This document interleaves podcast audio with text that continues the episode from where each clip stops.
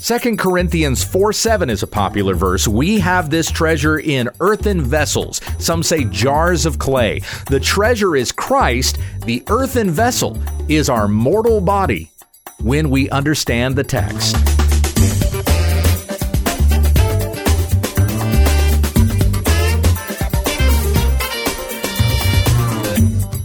This is when we understand the text, studying God's Word to reach all the riches of full assurance in Christ. Thank you for subscribing, and if this has ministered to you, please let others know about our program. Here once again is Pastor Gabe Hughes. Thank you, Becky, and greetings, everyone. Do you remember where we left off in the podcast? I had to take a week off. I hope you don't mind.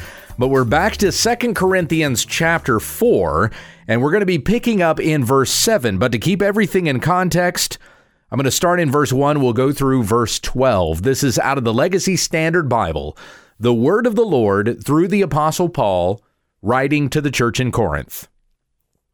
Therefore, since we have this ministry, as we received mercy, we do not lose heart, but we have renounced the hidden things of shame, not walking in craftiness or adulterating the word of God but by the manifestation of truth, commending ourselves to every man's conscience in the sight of God.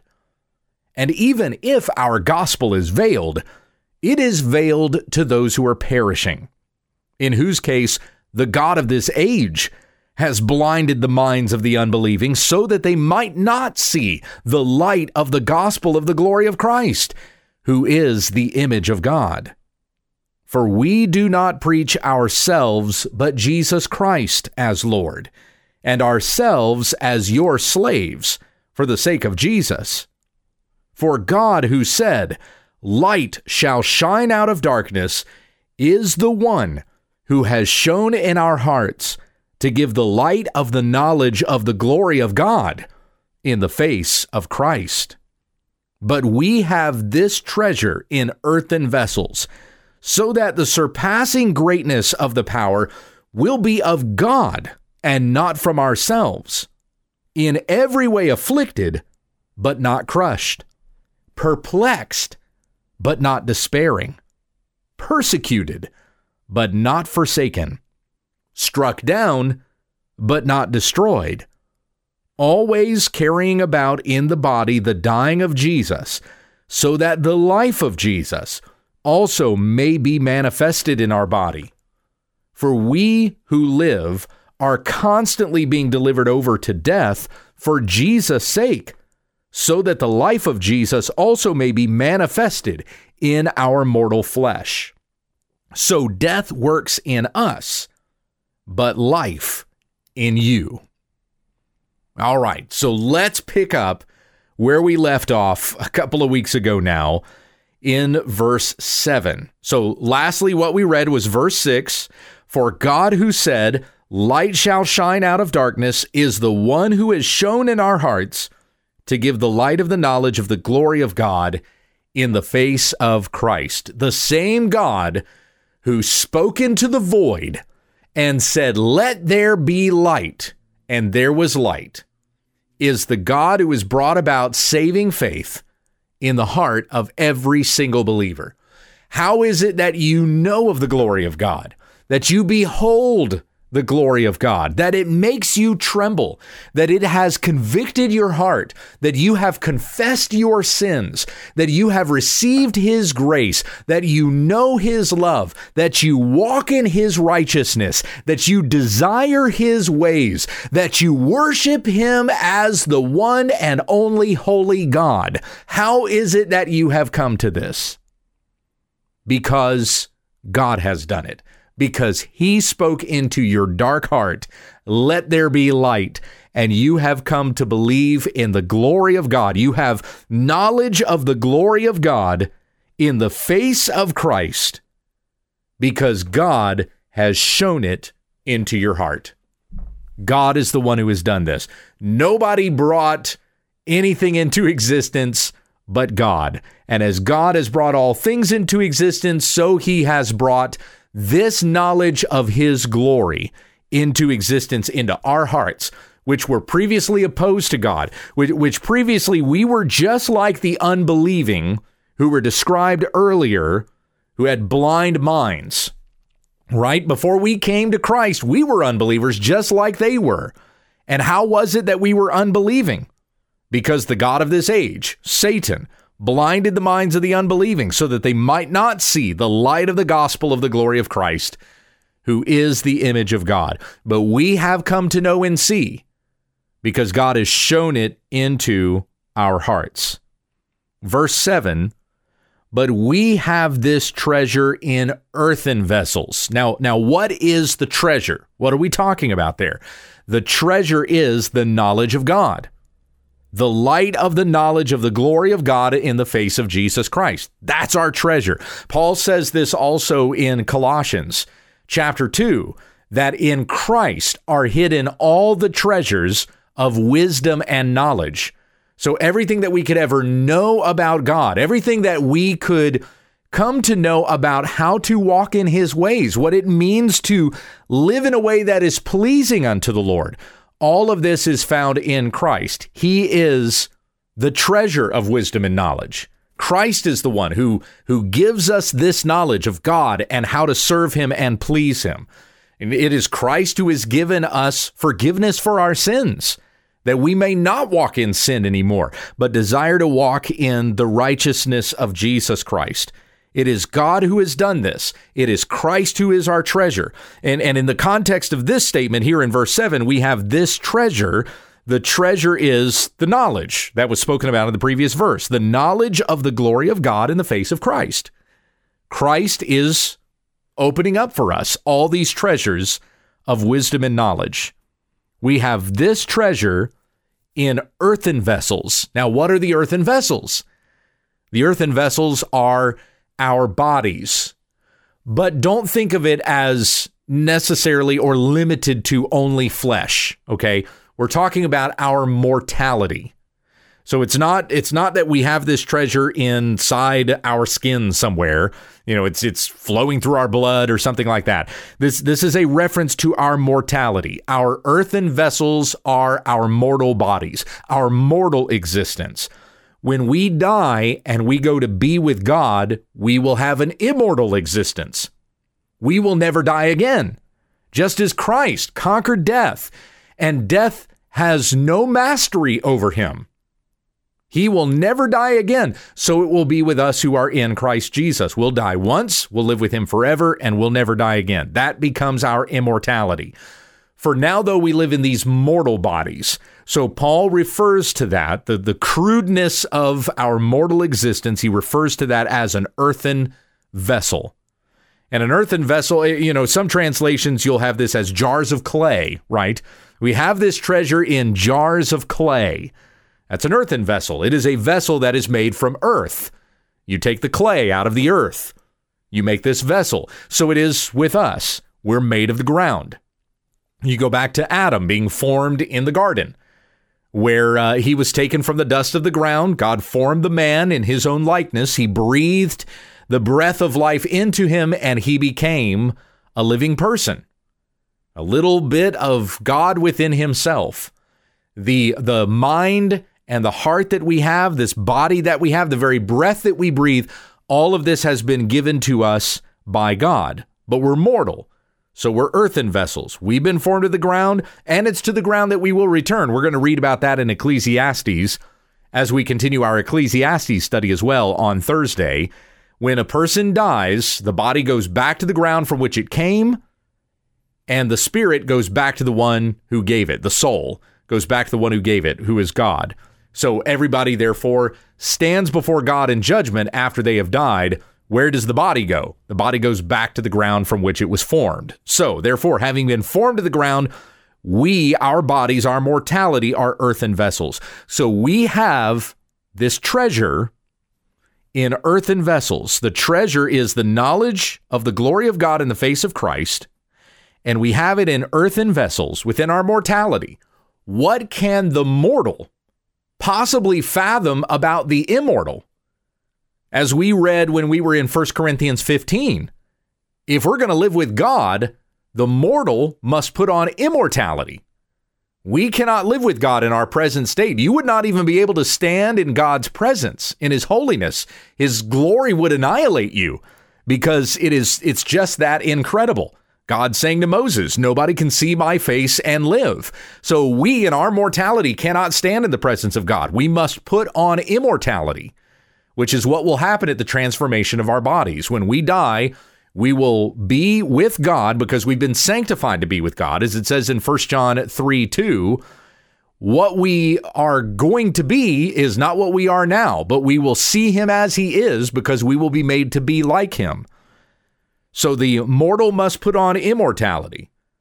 At the present, we are mortal bodies. We have this treasure in our mortality. And how do we fathom the immortality? Because God has given us the knowledge of this. So we have the knowledge in mortal bodies. We have the knowledge of the immortal in these mortal bodies. All of that by God's doing, so that, Paul goes on here in verse 7, so that the surpassing greatness of the power will be of God and not from ourselves. Because once again, what can the mortal possibly fathom about the immortal? What can the finite possibly fathom about the infinite? Unless it has been given to us to consider these things. And it's God who does it. We have the knowledge of the glory of God in the treasure of Christ that has been given to us. And this treasure is in earthen vessels, so that the surpassing greatness of the power will be of God and not from ourselves. And this power that Paul is talking about here, well, you go back earlier to what Paul was talking about concerning his mission as an apostle. We have this ministry. We've renounced the hidden things of shame. We uh, preach the gospel in the sight of God. We do not preach ourselves, but Jesus Christ as Lord, verse 5. And, and the power that is accomplished by the declaration of this gospel, the transformation of hearts that takes place, God shining the light of His glory, the knowledge of His glory, into the hearts of those who believe. The power, the transforming power of all of this is God's doing. It is God who does this. It is not by man. You did not will yourself to believe. God changed your heart to believe. We have this treasure in earthen vessels, so that the surpassing greatness of this power will be of God and not from ourselves. Because once again, just applying a logic argument here, how can the mortal fathom the immortal? except that the immortal has shown it to the to the mortal and that is God. God has revealed this to us. The God who said, "Let light shine out of darkness" is the one, capital O N E, who has shone in our hearts to give the light of the knowledge of the glory of God. How? In what way? In whom? In the face of Jesus Christ. We who look upon Christ we know of him according to the gospel that has proclaimed of us, uh, that, that has been proclaimed to us. We know from the gospel who Jesus is, who God is. We know his glory. We know his awesomeness. And we can worship him accordingly because of what has been proclaimed according to his word. And all of this, God's doing not ours. And Paul's saying here too, it's it's not even of me. This did not come from me. I am fulfilling, I am doing what Christ has called me to, to his glory, not mine. So then in verse 8 Paul says, in every way we are afflicted but not crushed, perplexed but not despairing. Once again, he, he's demonstrating here how we are earthen vessels. Like these things that happen to us demonstrate that we're mortal, reminds us that we're mortal. Go back to what Paul said back in chapter 1. The, the struggles, the sufferings that we go through, the trials. Why do we go through these things? 2 Corinthians 1 9. This teaches us to rely not on ourselves, but on God who raises the dead. And Paul opened the letter by talking about God being the Father of mercies and God of all comforts. And yet we read so much about his persecutions and his strugglings uh, in this mission of the gospel that he has been appointed to. Yet he thinks of God as being the Father of mercies and the God of all comforts. If Paul can call God that, then we certainly should understand and know God this way. And how do we know God that way? It's been shown to us through Christ.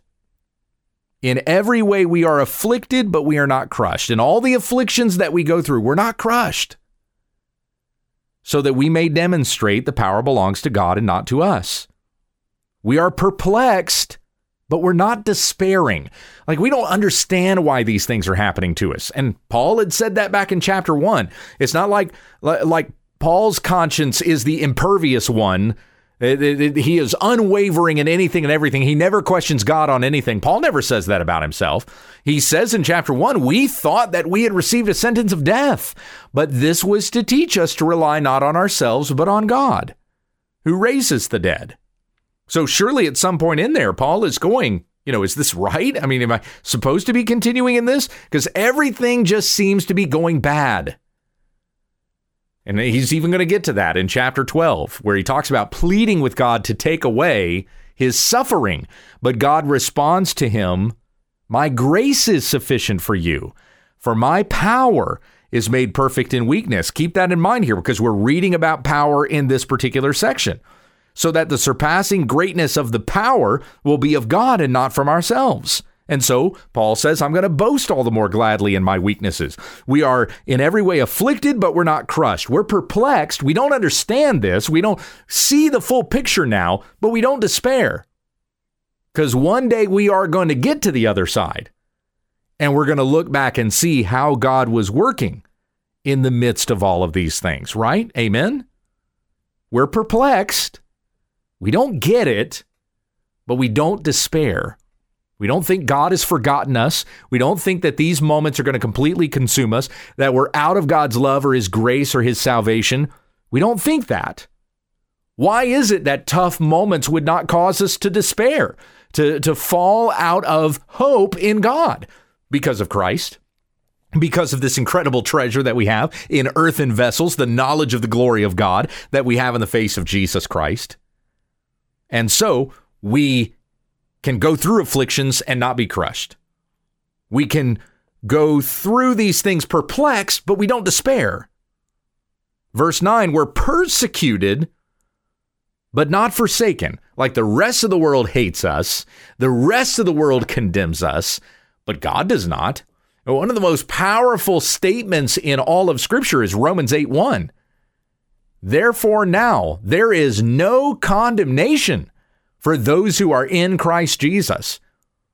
All kinds of people will condemn us. The world will hate us. Culture will hate us. Family members, friends, people we thought were friends, people who were professing Christians, we thought they were saved. They're going to turn on us and condemn us. But no man can condemn us because God does not condemn us. In Christ Jesus, we are justified. Therefore, now there is no condemnation for those who are in Christ Jesus. If God does not condemn us, then what, what does man have against us? What can man do to me? So we're persecuted, but we're not forsaken. We're hated by the world, but we're loved by God. That's, that's essentially what Paul is saying there, right? We are struck down, but we are not destroyed. Jesus said, Do not fear the one who can destroy the body and after that can do nothing but fear him who after destroying the body can also de- can also destroy the soul in hell. So this fear that we have of God this reverent fear we know that in Christ Jesus our souls are saved. Our bodies may go through all kinds of stuff. We might we might get Uh, have to go through all kinds of, of beatings and struggles and illness and, and, and aging, breaking down, all these other kinds of things. We may have to go through that in our bodies, but we are not destroyed. We know that the soul belongs to God who gave it, and we will dwell forever with him, we who are in Christ. And in this hope that we have in Christ Jesus, we don't despair, we are not destroyed Verse 10 we are always caring about in the body the dying of Jesus. Uh, like how how is it that we are able to overcome these trials that we go through because we know Jesus has died for us. He died and rose from the dead for us. so that in Christ we have nothing to fear of death or any of these other things that could ravish our bodies, our minds, our hearts, our emotions. Though all of these things will come at us, we don't despair, we don't lose heart because we know Jesus died and rose again for us. So we carry about in the body the testimony of that, the dying of Jesus, so that the life of Jesus may also be manifested in our bodies. And how is the life of Jesus manifested in us? That despite all of these trials and all these things we go through, we continue to cling to Christ. We continue to walk in his righteousness. We don't act like or look like the world. We don't fall into hopelessness and despair like the world, but we continue to live lives of holiness, lives of service unto the Lord, lives of worship because of what Christ has done for us. We continue to live the very life of Jesus manifested in our bodies. And this power testifies of God's doing, not our doing, once again. And, and Paul is going to say, when we get to the next chapter, 2 Corinthians 5:21, he made him who knew no sin to be sin on our behalf so that we might become the righteousness of God in Him. If we are in Christ and we're walking in His righteousness, then we are demonstrating in our very bodies the life of Christ Himself. We carry in our bodies His death so that the life of Jesus may also be manifested in our mortal bodies, in these earthen vessels. For we who live are constantly being delivered over to death for Jesus' sake. It's Paul talking again about the persecutions that he goes through for the gospel, so that the life of Jesus also may be manifested in our mortal flesh. So death works in us. Paul refers to himself to these apostles that are giving their lives for the testimony of the gospel of Christ to the whole world. Death works in us, but life in you. And this comes back to uh, where where Paul had said back in chapter three that you are the evidence of our genuineness uh, of this ministry that we do. Again, Paul speaking to the Corinthians about this. Have you been transformed to become followers of Jesus Christ? Well, you're the evidence of the genuineness of our ministry.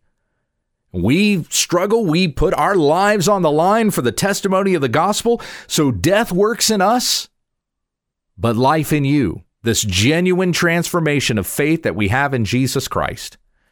May it be demonstrated in the lives that we live, that we show we belong not to this world, but to Christ and his righteousness. Amen. Let's stop there. We'll come back again tomorrow, God willing.